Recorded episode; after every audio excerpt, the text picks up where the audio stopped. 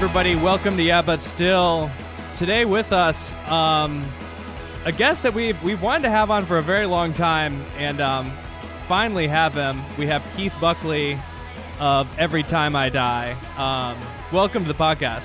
Thanks for thanks for uh, having me today. I appreciate it. I wanted to do this for a while too. I don't know why it wasn't sooner, but I know. Well, we want to do it in person, and you're Yeah. you're a busy man, but now it's just like that's completely ruled out. now I'm just trapped in my house. I know. Yeah. Same Picking here. beans today. That's what I was doing. Picking beans. Well, you got some beans in the mix. I Back got some beans. My daughter picked them out in the garden, and she handed it to me right before I started this. But she like didn't give me any anything to dip it in. So I'm not gonna. What the fuck am I gonna do with a be- with a raw bean? Raw No dip? beans. Did you No. did you tell her that?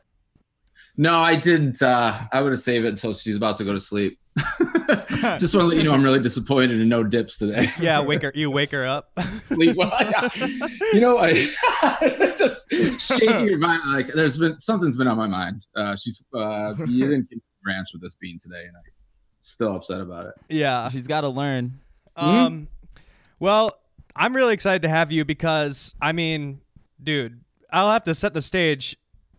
When I was, uh, I, I was listening to your band when I was, uh, I not a young lad, but like, like entering, kind of like becoming, you know, a teen, I guess, like probably 13 into So high puberty. school, like and we're puberty. like, yeah, I mean, and then into high school, like enough where we were like discovering music, kind of, and Yeah. fully. Me and my gr- group of friends were like fully nerding out on you guys. Like you had, we had some like video that must have come with like a CD of like you Mhm. guys all hanging out in your backyard, and we were like, oh yeah, yeah, yeah. we used yeah. to watch that multiple times and be like, dude, these guys are the coolest people I've ever seen.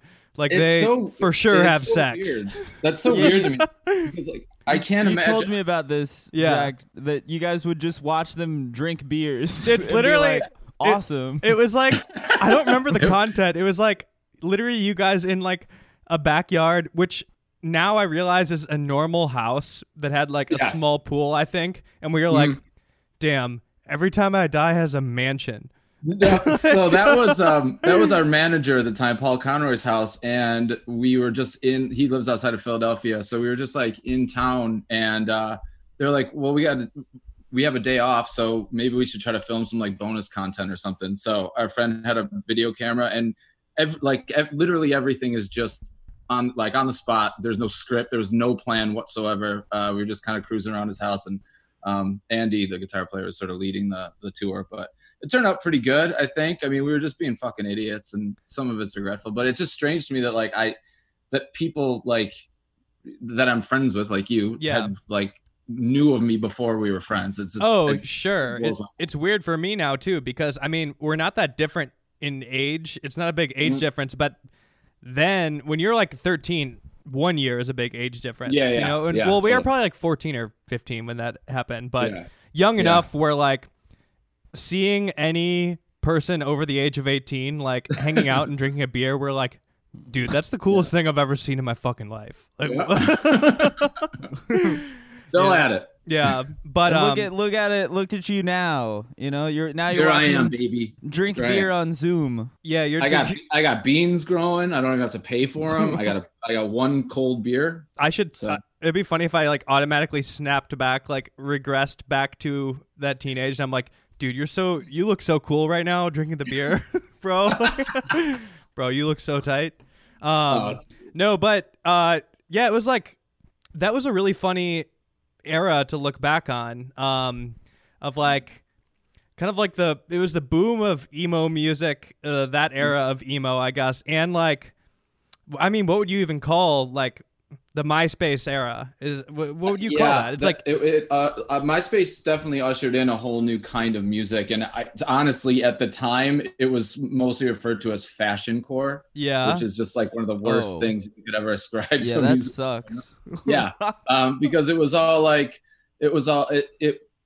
It it sort of like harkened back to the like the uh, the glam bands. Like everyone was now trying to be like really pretty and like really flashy and really flamboyant, um, while still writing heavy music. And for me personally, the, the band that I saw do that first was 18 Visions, which is from Orange County, California. Yeah. So like, I I remember seeing that and just being like, this is totally uh, different than the tough guy hardcore that I've been listening to. So I I actually really loved it. Um, but then all these other bands just kind of uh, you know grew out of that and tried to mimic what they were doing in my opinion. And it turned into just like this out of like this avalanche of egos in different bands because now they were like using hair straighteners and wearing makeup and and the fashion was front and center and you know the music was sort of secondary which sucked as a fan of music. Well, yeah, I mean, I think that's probably why me and my friends all really uh were drawn to your band at that time because it was like it was also the tight pants era where like basically Mhm. like skinny jeans weren't out yet, but everybody Right. we had all been wearing like JNCOs. And it was just in Yeah. between time where like tight pants were kind of becoming cool, but Mhm. people were buying girl like women's full on like a range of girls jeans like you just Oh, like yeah, you'd buy yeah. women's jeans but like there i mean obviously it's the most ridiculous extent um but Yeah. you guys like uh, we just thought you looked cool without being like absurd about it essentially Well, yeah, I think that was kind of the, the thing that um, I, I felt most comfortable about my.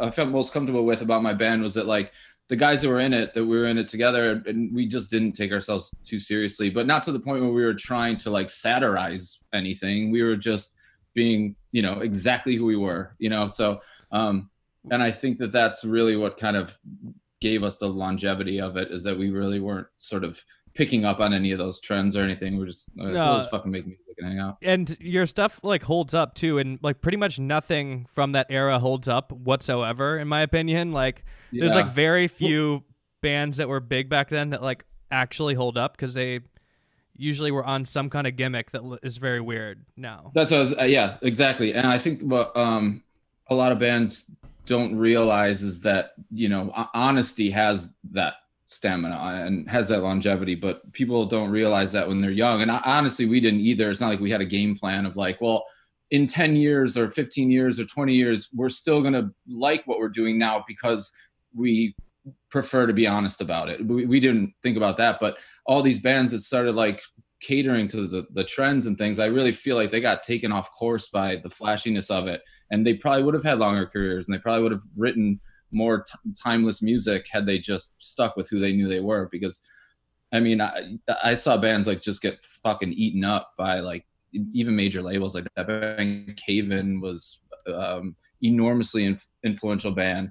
Um, and then they got signed to a major and they toured with Foo Fighters and then the label dropped them. Like, and then, you know, that sucks because they're fucking incredible. But it's sort of like they tried to, they tried to get steered away from it in order to get um, um, a broader fan base, which is totally understandable, but it just wasn't, uh, wasn't a match for them. But Well, luckily they're back. That's still something that labels do, right? Is just like sign people and then just immediately kill their career. Absolutely. yeah Absolutely. sure um it's you can't really step into that whole I, I mean it's a it's a landmine. Like you can't or might feel like you can't go even anywhere near a major label because you have to tread so lightly and still while while treading lightly still be um aggressive enough to make an impact uh which is a very you know it's a it's a razor thin line to walk. So i don't i don't know of any band really that's done it well. Um maybe fall out boy It- oh like Yeah, I mean- gone major yeah gone major and like still been able to like write good songs and like be true to well who they they're were, like you know And- yeah i guess but they're also like they don't sound anything they may as well be a different band now you know Mhm. which Mhm. is just like which is good i mean get the I think. get the I mean, Fall Out Boys still got it. yeah I mean I mean, it's a, like Panic at the Disco. That's a situation where it's like, what what is this? Well, Fall Out Boy Yeah. too, I think is the same. But also Fall Out Boy is from where I grew up. I remember, Mhm. dude. I remember that band. Like they were a band long, long, long before they blew up. Like, oh yeah absolutely yeah that's what i'm saying they like put in actual work Yeah. like they weren't just like this this media baby like they really put in the fucking work and you know their stuff is is still good and they're just they keep honestly like that band went away for about eight how long did they go away for maybe eight years or something like can you think of another band in history that went from being like top of the charts fucking pop band taking eight years off and then coming back and just resuming their place at number one like yeah, that's the- pretty wild. They, they had figured out how to come back and meet it, you know, in stride, which is awesome. Um, Brandon, this is definitely a you. You were not listening to the same music, but I assure you, me and Keith have some topics that'll pique your interest. Uh, Yeah. Very soon, we want to talk about about the, the, the freaks, the freaks of that era and Warped Tour. Yeah, Rest the assured, perverts, yeah. Brandon. you know, uh, a, a topic true to your heart. You know, near and dear to the I'm podcast as well. Yeah. Well, we'll get. I mean, well, that's the thing with that. Um, that era came all. With that era came all sorts of freaks. Um, Mm-hmm. and there were so so many. And I've recently had my memory jogged. Um, for a few reasons. You know, I've, I'm bored during COVID, so I'm like look remembering bands and like going back and listening to stuff just to Mhm. see like, oh, what did they even sound like? I remember that band. And then Yeah. that one photographer, Jerry Guzman, I think is his name, Yep. has been posting like this huge archive of kind of like, you know, 2000 to 2010 era yeah. like shows. And you know, the most striking thing about seeing those pictures to me is that in the music scene, like like the music scene back then, like w- everything was like all kind of together. Like no matter what you listen to, it could be like completely different. You're all kind of like lumped into this like MySpace scene, and there's Yeah. hierarchies of like somebody's the biggest loser, somebody's super super cool, somebody's in the middle, like very extreme, and then you look back and it's like, oh, everybody looked ridiculous. Yeah. Like Yes. nobody was Yeah. cool actually. So Yeah. it's kind It- of it- like I wish I knew that because it's like you may as I may as well have just done whatever I wanted and never worried one for one second because Yeah. everybody's gonna look dumb in eight years. It's like exactly exactly and actually the only people that don't well not that they don't look dumb but they look the, the least dumb are the people that were just doing what they wanted you Yeah. know those are the people that have have had this like sort of timeless like perpetual sort of just a good vibe you know what i mean and it was because they weren't really trying to look for a place to fit in um which is very strange because the, the hardcore scene and the punk scene is is where people go specifically to fit in. You know, I mean, that's at least like why I got into it is because I like I just didn't really, you know, I didn't really meld with with anybody else in, in high school or any other groups or you know until I found like skateboarding and then it was the music came after that. So you know, you get into the, this realm and uh, you really you stick out by almost not sticking out at all, um, which I feel like is was probably the best should I wish I would have gone that way because I got into some really bad trends. But Did you? mean, Would you say bell, you did? Bell bottom jeans. I had I had boot cut jeans. All right, I had fucking boot cut jeans, and that's one of the most embarrassing things in my life. You know, but everybody did a That's little bit. better. Yeah, that's better than like the jeans that were like snug tight. Yeah, well, I I feel like I can validate it to myself in just saying that like I was coming, I was like getting out of the the JNCO jean stage and moving toward the skinny jean stage, but I just I started at the thighs and like went down. So like like my thighs are tight, but my they flared out. So I still had a little bit of both. I mean, the theme, oh, boy. the theme of everything, the theme of everything was that like you just really couldn't get what you wanted, and it was Mhm. just barely starting where you could get it. Like music, I mean, you just were able to start downloading like Kazaa songs. Like before, if you wanted to listen to like like any of the bands that I listened to in high school, I couldn't go and buy their CD at a local store. Like Right. I would need Yeah. to go like into the city and maybe they would have it Yeah. if I was lucky. Um, but yeah, I mean MySpace and like the early music streaming, I guess, like or I don't even what was it like down? Would you download from a website? I Lime, kinda- LimeWire and like Napster and stuff like yeah, you just down. I think just download it. I Yeah. don't even know if I remember streaming it. and so like that, like CDs and like brick and mortar music stores couldn't keep up with trends, um, Mhm. but the internet could. And then same with like clothes. Like if if you saw something cool that you liked, or if you wanted to wear like, I mean, it sounds really lame saying this, but like if you wanted to wear like tighter pants or something, like Yeah. you couldn't just like go buy those. Like you had to right. really Yeah. now. You have to find the right fit finally. Instead of just buying a size 43 waist when you're 15 years old, you know, you have to actually go get a nice fit. Um, it was hard. it was yeah. one of the stranger things to me was that like w- w- when I was growing up with hardcore, everything was like big, and it was us. I think looking back on it, because like you're a teenager and you know you're living with your parents and you're in the suburbs, but you you don't feel seen and you don't feel noticed and you know so you wear big things and it's all these enormous shirts it's the, the enormous pants these enormous piercings you know you get tattoos that are big and seeable um, and it's just sort of like to stake your claim you know in like the the consciousness of whoever like it, it's if, even if you look ridiculous at least people are looking at you because you feel like you're living a very mundane sort of life. So i get that showiness um, to it and I, I think that that's really why it happened but yeah then it just started it just went the other way the other side of the spectrum completely. Like now instead of everything being enormous everything's going to be super small and tight and uh, even if your body's not made for it Yeah, and like the side effects of just not like like fashion now. If something gets big on Instagram, like there's drop shipping companies in China that are like selling it the next day. Yeah. Like you could Oh, get yeah. whatever you want. Yeah. Like it's too it's it's very easy to get what you want and i i, I also remember like you said i had uh, i also had to go downtown to like get a, to a record store that would have anything that might have interested me but i also just used to take my allowance and go buy tapes based on the like the cover art you know i hadn't even heard of these fucking bands so it's that's how i found uh, Dinosaur Jr., Gorilla Biscuits, uh, Sense Sensefields, like Iceburn. I remember just buying just because of I like the cover art. But then you're stuck with those fucking records for God, God knows how long until you can save up to buy more records. So you listen to them because you had to make yourself like them. Like this is all the music I have right now. I don't want to listen to the Yeah. radio. I bought these CDs with my money. I have no money left. I'm gonna fucking learn how to like this this music. So um, even if you didn't like it, it became so imprinted on your on your your psyche that you just like it's still it's still there for me too. These bands I didn't even like, I still know the words to their songs, but it's just it's a different thing because now with the internet, you just if you don't like it, you move on, and you don't learn to like it ever. You don't really give it a, a fair shake, so uh, kind of sucks. Yeah. Um. So the other this is a weird pivot, but yeah, the other thing. I mean, it was weird to me. I, wa- I wanted to talk about the creeps and the freaks. Yeah. uh, Yeah, let's talk about the then, freaks. Oh because- yeah. Because Yeah. I know I are see we, Brandon we- sitting are over we there. moving on from jeans talk? We're moving on from we can jeans. get off well, the denim. We can get off the denim riffing if you want. You know, don't have to Because I mean, I, I I could talk about jeans all day. I know you could. yeah. Uh, No, like literally, I have some. I mean, I've got some jeans insights. Are you a denim? Are you like a denim, uh, like a raw denim guy?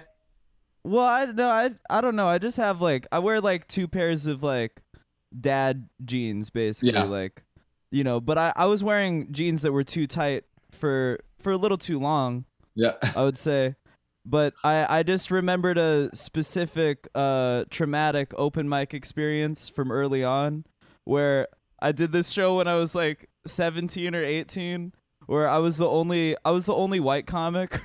I Yeah. was the, I was the only white comic and I, I went up I had I was wearing my tight jeans and I had like an okay set or whatever. But then this guy this comic comes up, his name's Jason Weems, very funny guy, but he goes up and then he's like, "Man, you see Brandon's jeans? I could see the content of all that shit. I could see all I could see everything happening in those jeans." And everybody was laughing. Everybody was laughing at me. And he spent his whole set talking about how tight my how tight my jeans were. Dude, And that that is really fucking stuck with me. Yeah, I was I'm I was in high school. I'm surprised you stuck with the jeans, dude, and didn't switch over to the Yeah. JNCOs. You, that I should know, I have should've- right to JNCOs. I really should have should have stopped right then and there. yeah. Yeah. Um. We're going into sweatpants. But so right. there's no freaks, avoiding. Yeah. There's no avoiding. Yeah, uh. This let's stay on task this topic. Uh. I mean, so part of that era for me. Uh. We were talking about like going into the city to get stuff. I mean, same with shows too. I mean, like for me, it was like sneaking downtown or like kind of getting loose permission to go with like older friends and we would go to like in Chicago we go to like Fireside Bowl or like Bottom Oh, yeah. Lounge. I've definitely seen Mhm. you play there. But Yeah. um I mean the first ones I was going to we were all pretty young and um I remember like yeah, I would remember like bands that would come out and like talk to like the girls we were talking to Mhm. and um I would get like jealous, but also kind of think it would be cool because I would like get to talk to the bands, but they weren't inter- Yeah. interested Yeah. in talking to me. Um, and then, well, I don't want to name the band, but we'll probably talk about this band later without naming them their name specifically. But a certain a Okay. certain uh, screamo type band with very high vocals. Um, Mhm. the somebody from the band I remember like fully dating this girl that I was good friends with, and me and like whenever they would come to town, like I mean, she said it was her boyfriend. We were like 16 at the time. Yeah, and like, but we had a big we had a big problem with it, Yeah. but not for the right reasons. We were just like, bro, yo. You're you're hogging all the good kids, man. Like, because I was also a kid. You were We're- just mad that he wasn't dating you. No, we're no, yeah. Well, we were mad that he was taking all the 16 year old girls from us, because we're Oh, also I see, we us as 16 year olds. We are just Yeah. like, bro, like we can't compete with this, you know? Right. And just like we're mad on that level, and like when he would come and hang out, I would refuse to go like hang with our crew. yeah. Um, but yeah, I didn't really like the age thing was like so far in the background. I didn't even like it didn't even click with me. But now, you know, as, as of course, as soon as you become adult, an adult, you're like, Mhm. what the fuck was that guy doing? Like oh, driving yeah. deep into the suburbs, like he's driving like 35 minutes away. Like his band played a show. He's going to the suburbs to hang out with a high school girl. Yeah. like- it's fucking Man. insane. Yeah. yeah you definitely don't realize it when when when you're that young but like when you finally be you know become an adult and especially when you have a kid like i have a, I have a daughter now and she's four and i'm Mhm. like you know uh, the idea that at, at 15 she's going to be if she would ever date someone in a band that just it makes me like sick to my fucking stomach i Yeah. mean it's so there's just such a disparity even just on like a maturity level. Like what the fuck would an like what what, what grounds do they meet on other than this guy just feels like his ego is being constantly stroked you know? There that has to be all there is to it. Um and that that i mean that's that's probably a result of becoming so big on myspace so fast you know? Yeah. I, I mean, I think that I think that that is really, you know, that was probably the first time that anyone ever felt any sort of like internet celebrity or internet fame. And what the fuck do you do? Not only do you, not only what do you do with internet fame now, because I, I still wouldn't know how to ever deal with it. But what do you do back then when the internet is brand new and all of a sudden you have like hundreds of thousands of plays on your song and people know the words to your lyrics that you, you've never even played a show where they live anymore. You know, I mean, I, I, I think it just becomes like you think you're a fucking god all of a sudden. So, um, and, and this is in no way excusing it, but it was rampant back then because of that.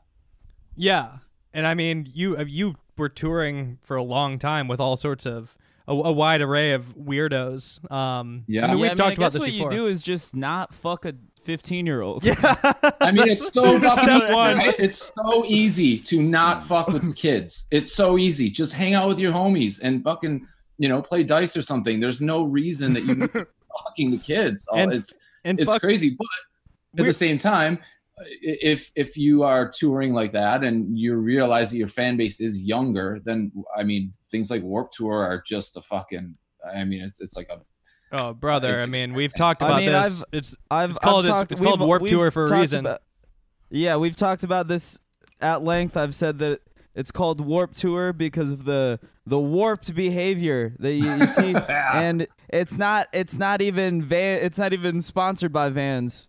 It's It's called not Vans. even- It's called Vans Warped Tour because you know get in the van. they, they got Get- some warped vans. yeah, you know. I mean, there Warped was a Tour is- year that it was actually i think there was a year that it was actually sponsored by um uh fuck what were those really sour candies war Airheads? wars Oh, what are they called? Oh, warheads. Warheads. war, It was- warheads yeah Yeah, it was It- it was sponsored by sponsored uh, Warheads. Warheads and uh, Ephebophilia. That's so funny. Um, I mean, yeah, it's weird to.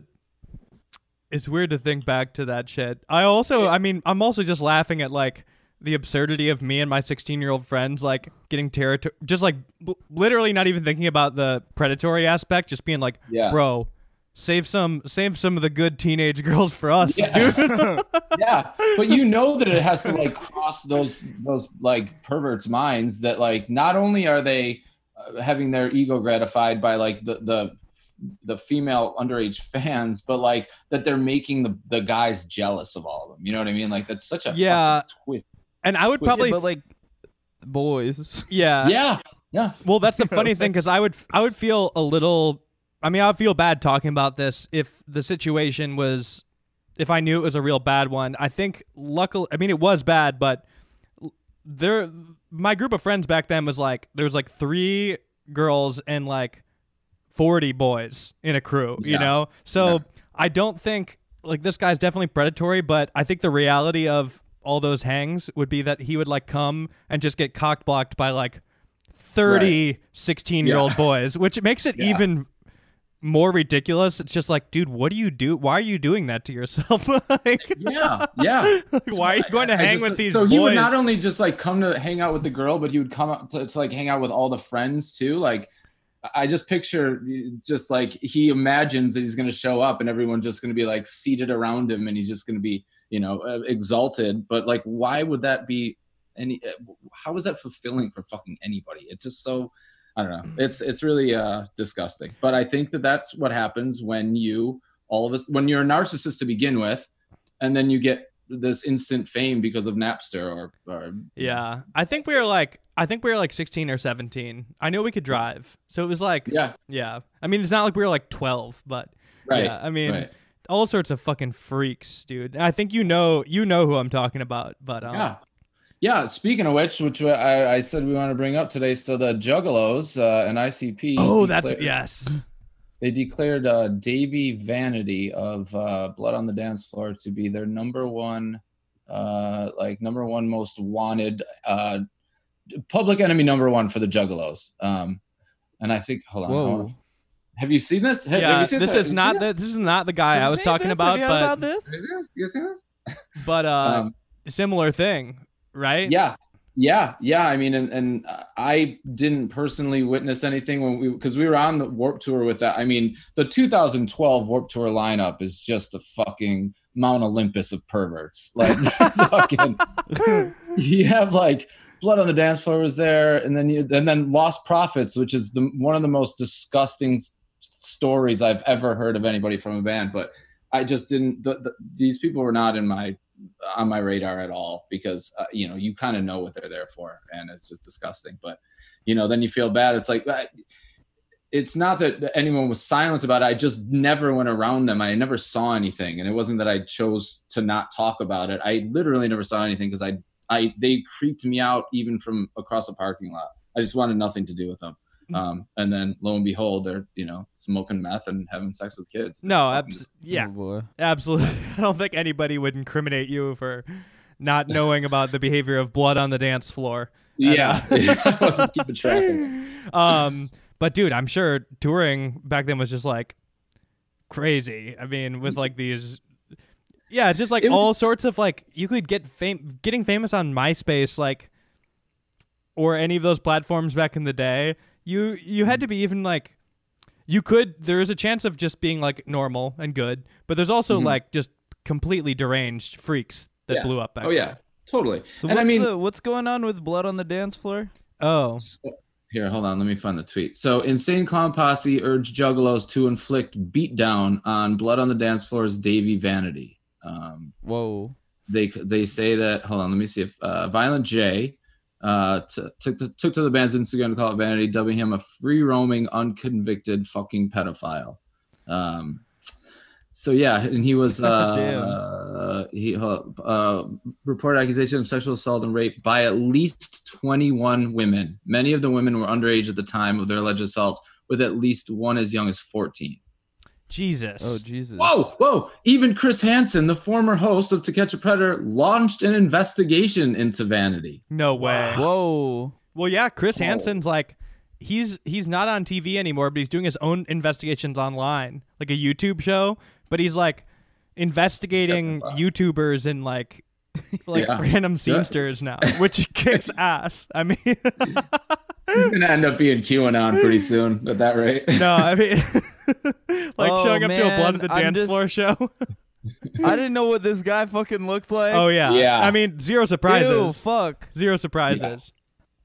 Yeah. Well, so here's the thing, though, too, is that I, honestly just thought that he was like um sexually ambiguous, like amorphous sort of thing. Like he didn't really on it, like he just cared more about like the theatrics of performing, and that's what the band was about. I'm like, okay, well, that's fucking Alice. Like Alice Cooper does that. You know, there's so many. Kiss does that. It's just a makeup and it's a character, and it really has nothing to do with who they are as a person. But like the fact that like he's trying he was trying to uh, entice younger girls now in retrospect is just i don't know man it's uh it's something that like it's almost too unbelievable to to entertain the idea at first because it's so obvious that you're like oh, there's no way that he's trying to look this way to get you, you know girls to like him because i just don't think he's interested in having Yeah, I know what you're saying, with yeah. anyone Yeah. like he's just a character Yeah. but then it's yeah That's the, uh, crazy. I know. Sorry, sorry, we're talking about only this shit, but it is great. I mean, what's crazy to me is that like you, your band got lumped in with like these really fucking absurd Yeah. caricature novelty bands. You know? oh yeah like yeah. the Warped Tour in general is just like, huh? Like, what are these? What are they doing together? All the and some of the tours that you were probably forced on or whatever. Like, I mean, were you ever on weird tours? Yeah, um, well, we did Ozzfest, which might sound now like a, a more perfect fit, but it was actually probably the worst tour we've ever done. Like, we couldn't have been more um, unaccepted by the Ozzfest crowd. Like, I, I, I wore like a fucking, I don't know, just like some ironic '80s band T-shirt, and like I was getting spit on. Like, it's just like it, everyone there is a very diehard metalhead, and if you don't have the look and you don't have the sound and you don't like have the solos or anything, then uh, they were very unwelcoming. But shows were starting at like night, like the first time, um, the first time a band would play in the morning was 9 30 in the morning. That's crazy. You're having bands play. Oh, and boy. people were already fucking wasted at that point. So that if you end up going on at fucking 6 p.m., it's just a uh, it's just a crowd of deranged maniacs, just you know, drunk as, and high as fuck, who you know enjoy heckling. So I Dude, mean, nobody should be you've ever- drinking like a Dunkin' Donuts at Ozzfest. Like, like that's way too early. Like, Dude, oh no, they if they needed you early, you know, they'd bring you uh Jägermeister. Oh, So man. that was cool. Yeah. Uh, that was how you woke Goddamn. up. That was how you woke up to play uh 930 set at Ozzfest. Um but yeah, we've done strange tours like that that don't seem like they would work. Uh New Found Glory we toured with. Taking Back Sunday That's we, sick. we kind of re- just did in 2019. Uh not 2019, 2017. It was like the, the best tour we've ever done. So really? we do get along with bands that don't fit um, uh, that you would look at and be like this isn't going to work and it, it, it absolutely works which i think is why we were such a mainstay of warped tour um, was because like it does sort it does work when you actually see it in, in context to like play with all these you know different sort of genre bands. But um yeah I, I mean my my experience on warped tour was nothing but positive. It was really good to like get uh, in front of kids that probably wouldn't pick up your music because you're a fucking 40 year old man with a beard and like you know you know what I mean? Like they're not looking we don't have any radio play or any video play on uh, you know Vice or MTV at the time. But um, they come out and they they were very open to it so I and I think that unfortunately that like willingness that openness of the crowd is what led to so many fucking perverts being able to just capitalize on it like these kids are experiencing something totally new and they don't realize that just by being vulnerable to just new music that they're becoming vulnerable to people with really bad intentions Uh, yeah, happened a lot. yeah. You have um, you have a story that I told you to. This was a funny one, right? I mean, like you have a story Yeah. I told you to save for this one, but it's about. This is actually about, and I'm not gonna say who this is because I, you know, it's an old. I I, I don't want to say who it is, but um, Yeah, okay. I think it's Yeah, about I the same say- guy, right? That I was talking yeah about. same guy same guy oddly enough so we were playing in 2013 uh, in australia uh, it was a tour called big day out which was just like a dream come true they the promoters like put you up on like rooftop suites. Every band member gets their own fucking room. That's sick. everything's paid for. It's just the perfect tour. Um unfortunately it doesn't happen anymore. But and so we were on it with like like band of horses and like the chili peppers and yeah yeah yeahs and stuff. And it wasn't a huge lineup so we were like really really thankful to like be invited.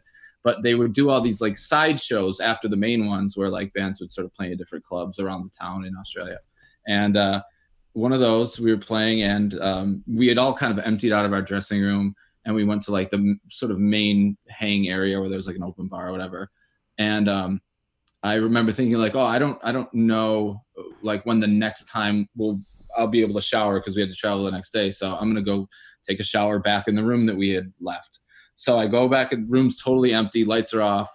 Uh, I go in the shower, and I'm getting out of the shower, and I hear someone coming in and talking and like kissing, and I'm like, oh Jesus, like this is gonna be like really weird. They obviously don't know I'm in here, uh, and uh, I kept hearing like kissing. I'm like, if, if it's one of my band guys, I don't want to like embarrass anybody, you know what I mean? And if it's a, I just don't want to make anybody feel weird. So I was just trying to be very very quiet, and I heard the.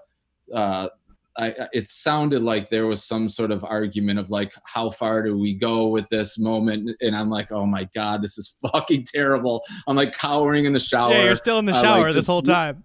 yeah just wait. I just needed an out and i was like they're gonna fucking find me. This is so i don't know who i didn't recognize any of the voices. So i was like i don't know who the, this could fucking be any this could be anthony kiedis for all i know. Like, i have no fucking idea who's out there. It is gonna be terrible. So i'm like cowering in the corner and um yeah i i heard the the the woman like i don't know if i should do this like i have a boyfriend sort of thing. And uh the guy was like don't he's he's like don't you realize who i am? And she's like yeah but like that doesn't really matter. Like i i just don't feel good about this. And then he went on to pretty much recite what you would read on a wikipedia page of himself like all the bands he's been in how many records he's sold. Oh Uh, man. yeah it was disgusting. And i actually started to um i took a Oh, voice no. call of it under the door so like i had it all on on Oh, voice do we have the audio? I don't have it. It was an old phone, but I did play it Fuck. for his bandmates who I found out hated him, and they uh, loved it uh, because it was so shamelessly self-promoting. And eventually, she's like, "Yeah, that doesn't really matter to me at all." And then she left, and that, that was it. Um, and I got to escape without being seen. But yeah, it's the same guy that Jack's talking about, and uh, he is an uh, enormous narcissist, and even in private. So Uh, and this is not the funny thing is that like not even that big of a band, really. No, not at all. Not at all. It's like he, yeah, I mean, he had all of his stats almost memorized so that he could sort of rifle them off at any time, like which the was stats like couldn't have even been that cool. It would have been like my band has like eight hundred thousand MySpace friends. yes, you know, like, exactly. Oh, like yeah, some that, shit like I believe that. the MySpace fans was one of the stats that he was. No. able to do. oh man. yeah, really like, gross. stuff. Like I really gross. Stuff. Yeah, if I named the if I named the name, I'd say probably only like twenty five percent of the people listening would even know who I'm Yeah. talking about. Yeah, and that's and that's we have a pretty niche too, is that, audience, Like it's not it's not even anything that r- really sprung from any sort of like profound accomplishment. It was just like this flash in the pan thing that you knew he was capitalizing on, and you knew a lot of these people were trying to capitalize on, and just trying to do everything they could to to keep that flame going. Um, but uh, luckily, that flame died out, and we don't have to hear from these people anymore. Was that like the worst person you met from bands of that era? Or were there other like legends? Uh, I, I think that guy was, he, yeah, he was definitely one of the worst. Um, because like something that I, I I I realized, especially lately with like the you know the the conservatives and and the GOP being just such advocates of like this grievance culture, and people are like really kind of shocked that so many people are making their identity uh based around how many grievances they have and how much wrong has been done to them. But i'm like that's fucking that's the screamo like that's what emo was. Like it's, Yeah. it was just about brandishing uh some sort of like purple heart of how much you had been wronged and wounded. And like that is really that's what that always was. So um people like the the, the gentleman that we're talking about was one of the the louder voices in talking about like how depressed he was all the time and how sad he was and it was just a, a ruse to just get people to feel sorry for him Uh, you know? That's one of the main things that doesn't hold up for a lot of that music, and like me, music that like only could have worked if you're listening to it in high school. I think. yes um is like some of it I'll listen and you know shit may- maybe I didn't really even like at the time but like we'll go back and revisit that's just so melodramatic oh, where it's just like dude what are you talking about like and stuff that just sounds like, you know, beyond like talking about like cutting out like Uh. the tongue of a woman who like Oh, broke up with them. Like yeah. it's supposed to be sad. Like, like, Right, what are you right, talking about? What? Also, you're Yeah, probably the- talking about a teenage girl that broke up with you too, huh? yeah yeah the violent imagery of uh, uh, especially of like you know at the time probably a 16 year old girl that had wronged you you know it's just uh it's fucking sick like it's really sick uh but i i don't really feel like i ever ascribed to that and i Oh I- no, I, I'm sorry. i felt like that was really phony when i saw it so i never luckily never No, yeah. Well, I mean, no.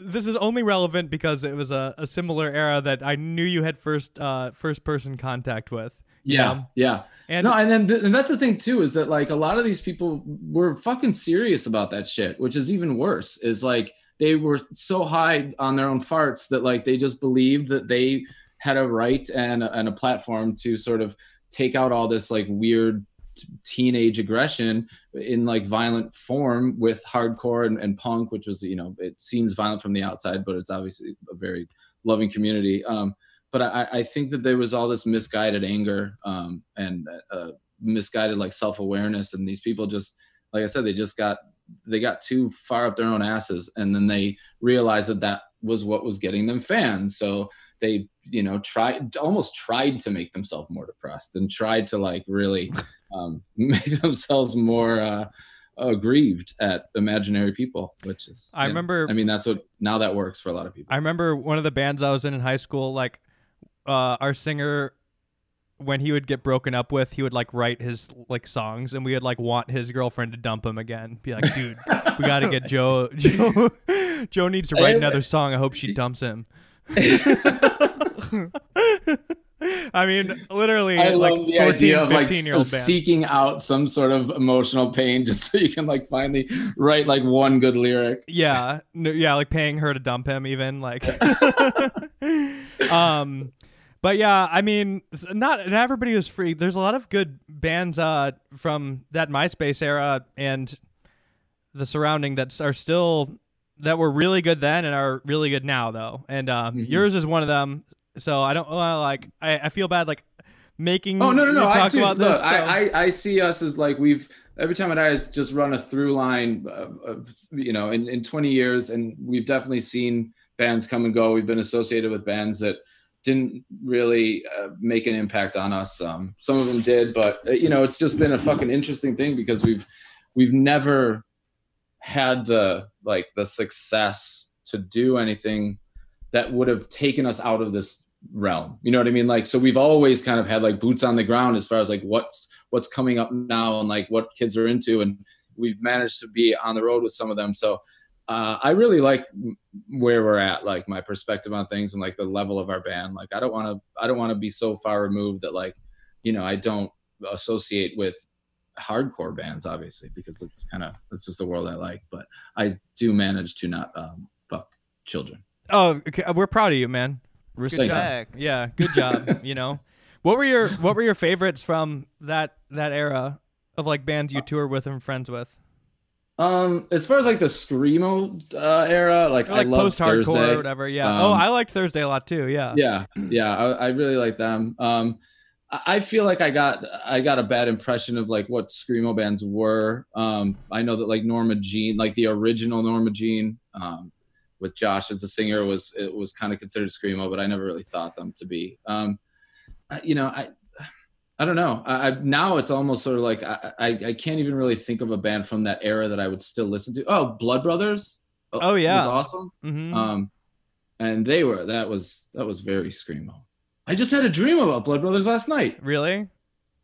What was it about? What was the Dream? I had a dream. I was watching the Blood Brothers play last night. That's okay, hilarious. so yeah, there it is. We've manifested it. That's about it. Thursday and Blood Brothers, I think. maybe. I saw you guys tour with um, like th- oh man, it dies today. Oh, um, yeah. Scarlet and Black Dahlia Murder. Black Dahlia Murder. I saw. Oh, I don't remember where that show was, but I vividly remember going to that show because uh, that it was, that was uh, an interesting tour. Um, because It Dies Today was had was like fresh off a tour with 18 Visions, so they were all dressing like 18 Visions, but like we knew them because they're from Buffalo, and Yeah. Fat Fashion Core wasn't from Buffalo. Um, it, it never really made a made a splash. Um, and Black Dahlia Murder is still like just a gnarly thrash band. They're still going. Um, Yeah, yeah, they're still going. So um, it was a strange time. I don't think anybody really knew where they fit in, but was also the time where it's like just fucking everyone just wanted to play shows, you know. So it didn't even matter. And everyone wanted to see shows too. So it didn't even matter who the fuck was on the bill. Like you go and you're gonna have fun. It's fucking five dollars a ticket. You know what I mean? It's like yeah. that was just, it was a simpler time. That was me and my friends would take the train downtown and like go to like really gnarly ones too. I mean, when Converge would come to town, like everybody would go, like Yep. everybody, and barely make They it were- home because we were Yeah, like were- that- children that's one in the- like a serious mosh pit. Yeah, that's one of the bands I was gonna say that I think when I found Converge, I thought they were a screamo band, uh, but you know, obviously as um, as as the years have gone on, I've realized just how incredible they are, and they're not screamo. No, of course, yeah.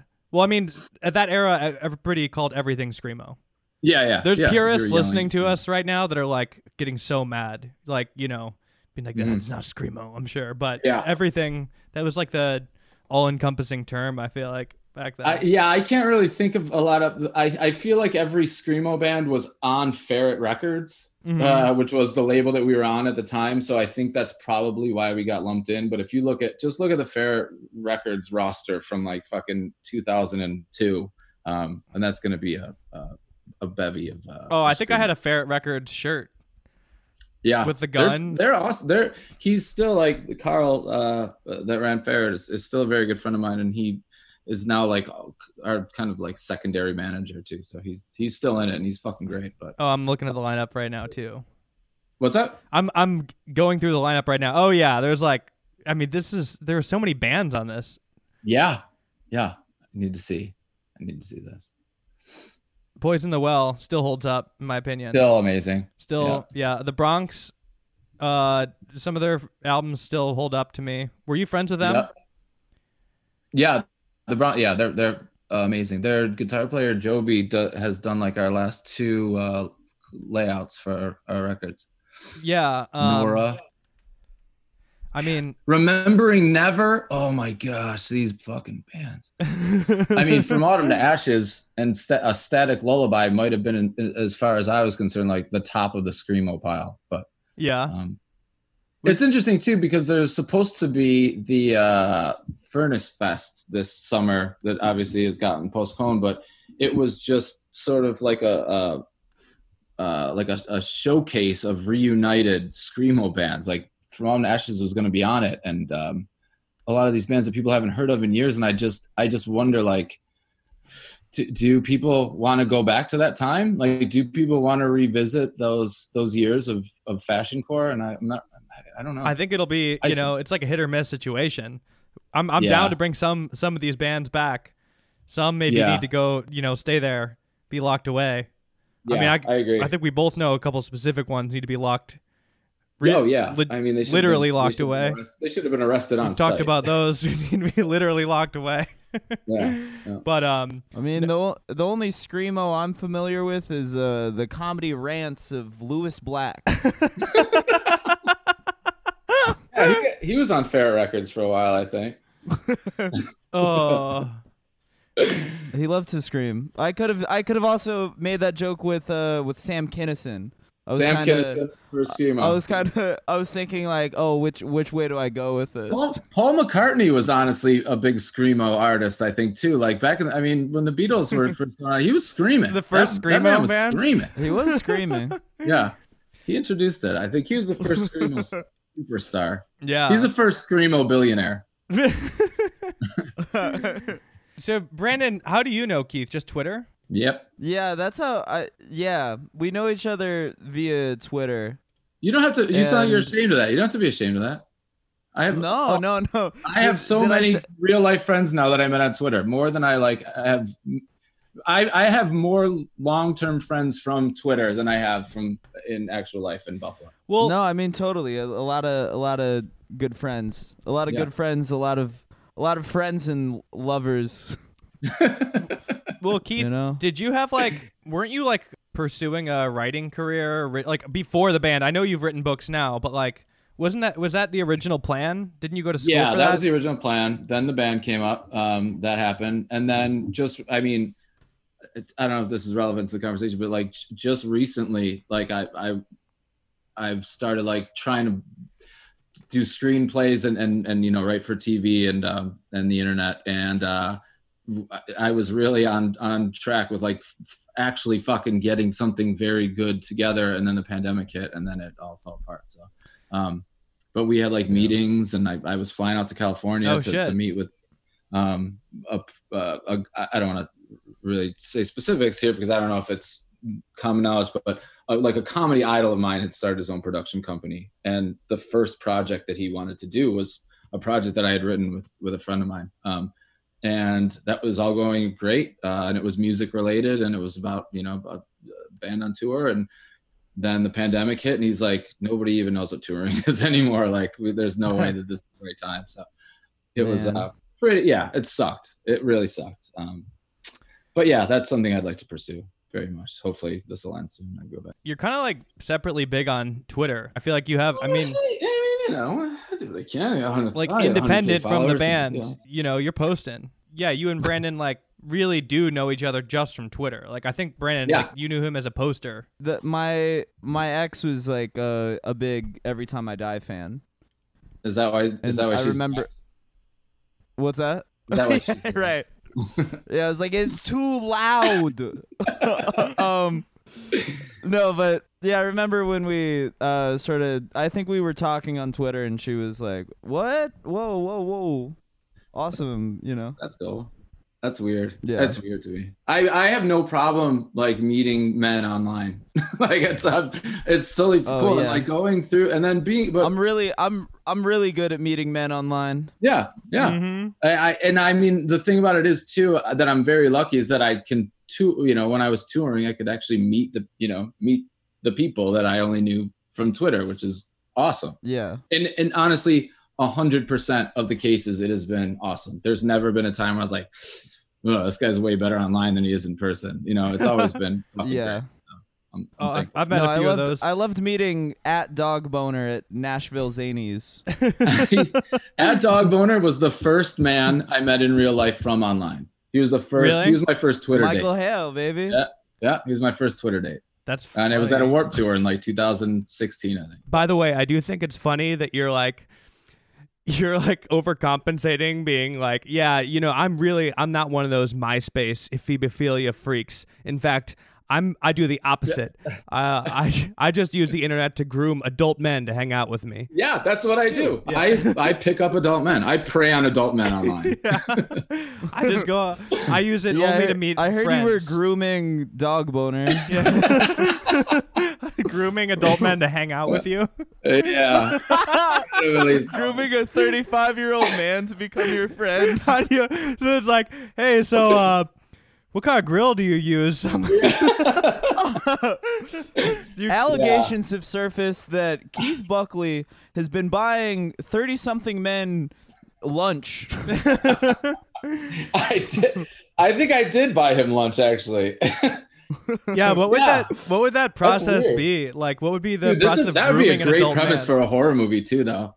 Like just like a, uh, like a guy online that preys on other adult men by seeing seeming like really agreeable and fun. yeah, just trying to chill, kick it. Yeah, that's all he wants to do is chill. yeah, talk cars.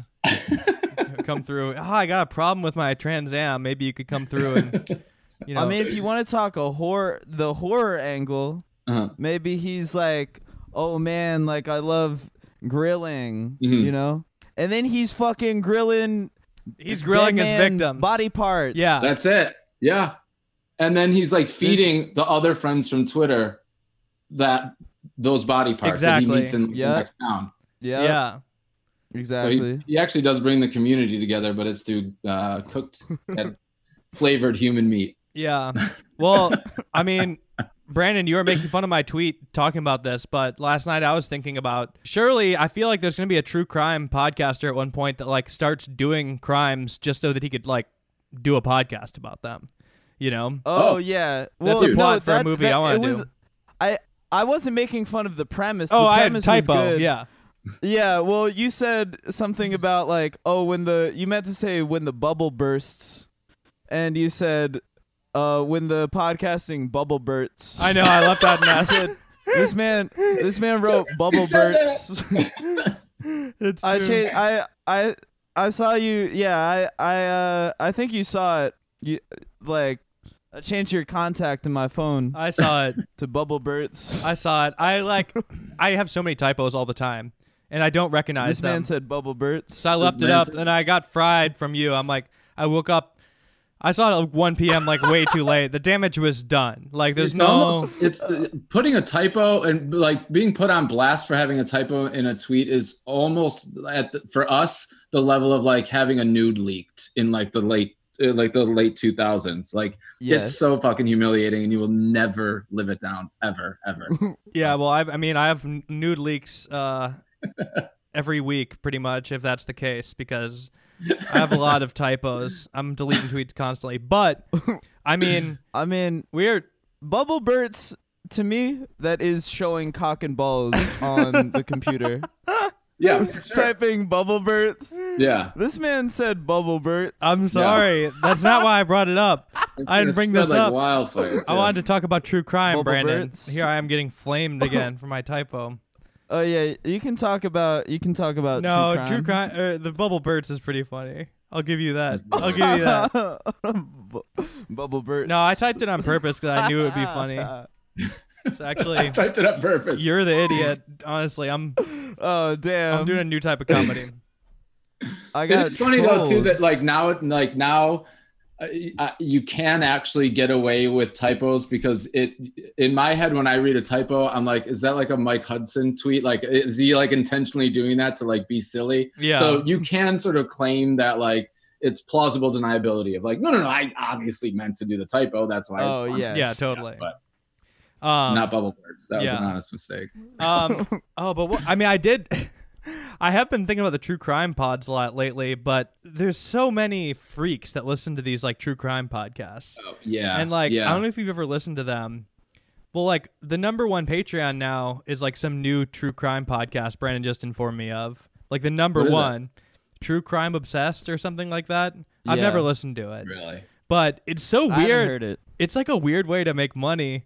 Um, and yeah it's uh it's got to get pretty dark i mean i like I, I tried listening to a few like sword and scale ones that guy's a um, freak. which are really really bad like I, I mean bad in the sense of like it's usually just like a lot of kids being murdered and stuff it's just shit i don't want to hear about you know It's just like um not Oh, I old wish cases. still had- They're like Oh, new. sorry, go ahead. Some of them are from like a year ago. Like the victims are like trying to get over it, and and you have a podcaster being like, "Here's their 911 call, uncut Yeah. for 35 minutes. This is the Yeah. whole podcast." Like, uh, like- yeah it's Yeah, too do you still have that? Do you still have that audio clip of like it was Sword and Scale where he's he's talking about like a very brutal child murder, and then immediately is like Chrissy Teigen loves recipes. Yeah. She's got a new cookbook with all of her recipes. I definitely have it somewhere, but yeah, that's the other thing is that they have like no bit ability to pivot. But yeah but like really, there's like so many of these fucking podcasts, and like how many good crimes are there? I don't. I can't. yeah. i they're mean gonna at some run point out. you're gonna run out of good crimes. I would say zero. Yeah, no good crimes. Personally, There you go. I would say fucking zero crimes. You I don't think any like I hate them. All. I hate crimes. Yeah. just some crimes are better than others though Well, like the new unsolved mysteries i i like i don't even know why they're calling it unsolved mysteries there's no fucking host you need robert stack Yeah. or you at least need a host it's just, now now it just looks like any other dateline episode which at least has a host I do like the new Unsolved Mysteries though. I used to watch that as a kid. i And loved it as a kid yeah It slaps. The new one's pretty good. The only flaw of it is I get real sucked in and I want to know more. And yeah the the flaw in the format is that I know that they're all unsolved. I'm not going to get an answer. exa- they're telling you they tell you the end as before you Immediately. even start you know you're not gonna know you're not gonna be satisfied Uh, you're never gonna have a fulfilling ending um yeah it sucks i don't i don't want to feel that way But the UFO one they did is good. I'm a UFO. I gotta watch it. I just watched the first episode today uh, about that uh, the dude that like vanished and they found a hole in the top of the garage or something. Like it, His car was parked. I haven't watched the first one. I've been going out of order. Brandon, did you watch Unsolved Mysteries back in the day? Uh, no, I think my my mom did. My mom was always into that. Into all. Oh, those it's a perfect mother son bonding type show. yeah, yeah. hundred percent. I feel like maybe they should have solved. They should have uh, solved some of the mysteries from the last show before they started this. See, one. I like where your head's at because Oh, I yeah. I want to don't they revisit come back with solved mysteries where they talk? They do a show about the Mhm. old unsolved mysteries and how they finally. Yeah. Because now we're just adding more loose ends. See, this is you, you're talking about want to get into Hollywood. That's an idea right there. I'm gonna, That's a- can I live with you? that's Is that a- cool if I live with you? Yeah, you want to come out? Yeah, it's a billion dollar not? idea. Once this uh once this shuts down, we're walking into CAA with that and and Let's do a solved mysteries checks. podcast where we actually just talk about unsolved mysteries that have been solved. yeah, we're solving ourselves. It'll be easy, Yeah. bro. Let's just solve all these crimes, dude. Dude, what? How hard could it be to solve a mystery? yeah. I mean, I legitimately want to. I do too. I think uh I think there's a lot of but we could do like the most mundane mysteries like you know a fucking uh, a car has been you know a car has been stolen. Small, small, uh, like small, small claims court. Yeah, yeah, absolutely. Yeah. Like I Yeah. I got a we ordered uh, tacos a few weeks ago and um one of the tacos came and it was just full of black beans, nothing else. And there's no chance that we had ever ordered. There's no chance that any other human being had ever ordered this. It was a ton of black beans in a burrito shell. And I, th- the, uh, thus arose a mystery. Like, Yes. who the fuck made this? And did they really think that this any any human being would eat something like this? So we could go solve stuff, stuff like that if you want. Oh, you didn't solve it though. This man eating beans. Still unsolved. Oh Still wow. unsolved. My Yeah. I realized I had a good mystery that I think I solved. Um apples started appearing in my yard, my in the Uh-huh. same position, um, with like one bite taken out of it only. And they would appear in the same spot like a lot. And I don't know if I've quite solved it, but I at least found the apple tree that they Uh-huh. come from. Like it's like across the street, up a hill a little bit. And um, I think birds are like fucking with the apples. It was a huge mystery for a while. We're like, dude, who's throwing apples in our yards? But I think they have it's like, teeth marks in it? yeah, but like they're rotten enough where you can't tell. That's the other thing. Yeah. They're kind of like rotted. So Uh-huh. it's like, wait, this has been here for a while, but it's just like I think this is exactly the type of mystery we need to solve. I know. Like, this is exactly it. because it's really it's really innocent, but at the same time, if you're thinking about a human doing it, it's like, wait, why is one person throwing one apple into our yard like for a Right. whole year? Yeah. What? it seems in the same spot. It seems intentional. Like that's even that's creepy. be- That's really creepy. Yeah, it is. Yeah. Who? Who did that? Well, I don't. I think I figured it out. What that- the hell? I think it's birds. some guy is just throwing apple in your backyard. Some some guy is eating one bite out of an apple and Yeah. throwing it into your backyard. Front I- yard. I, didn't do that. Oh. You're just chewing an apple at my house while I sleep. I just miss being over here. I just Yeah, miss- listen, I'll solve that mystery for you right goddamn now. yeah. You You start see, chewing. you see apple. Brandon like take a bite out of an apple and chucking it off, off screen like 20 times during the recording. Oh boy. Well, I think that's as good of a time uh, as ever to end this one. Perfect. Keith? And I mean, really think about this because I think it would be fun to do moving forward. All right. Well, dude, thanks for thanks for coming on. Oh, my pleasure. Thanks for Love you sharing guys. Coming on. stories. Thanks and, for uh, having me. Oh, any plug? Any plug for Road? No. we, Uh, we have a new record recorded that we can't put out yet because we we're, we can't tour. So uh, every time I die Oh. dot net or something. I don't even know. Damn. Whatever. Yeah. I mean, every time. Hell I- yeah. I'm gonna I'm gonna after this I'm gonna go try to find that video of you guys uh, chilling in your in the backyard. I think by the it's pool. called. I think it's called At Home with Every Time I Die. Okay. I'm gonna go. I'm yeah. gonna see if it still holds Also, up. if you haven't seen it, the Shit Happens mini series that we did like on the uh, on the internet is. Re- I just went back and rewatched it. It's pretty good. So Okay. I would recommend that. Yeah. All right. Well, thanks again, guys. um, Keith Buckley. Thanks for coming on.